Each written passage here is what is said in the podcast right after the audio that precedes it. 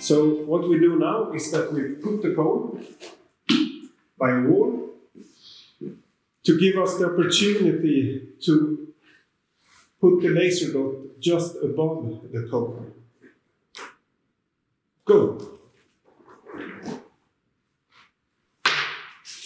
And when we do this, we have no idea if the dog even pays attention to the laser dot. And it doesn't matter. The rule of thumb is that when you can send the dog to the laser dot above the cone, and the dog goes there and sits down three times in a row, then it's time to move on to the next step.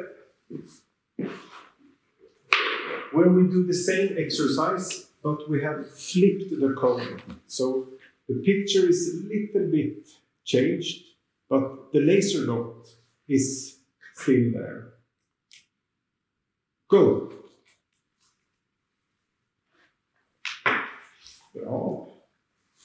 And the same rule of thumb applies when the dog can do this three times in a row.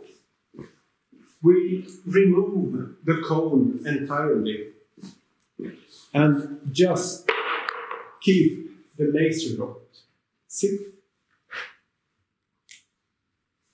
Go. Well, fifteen.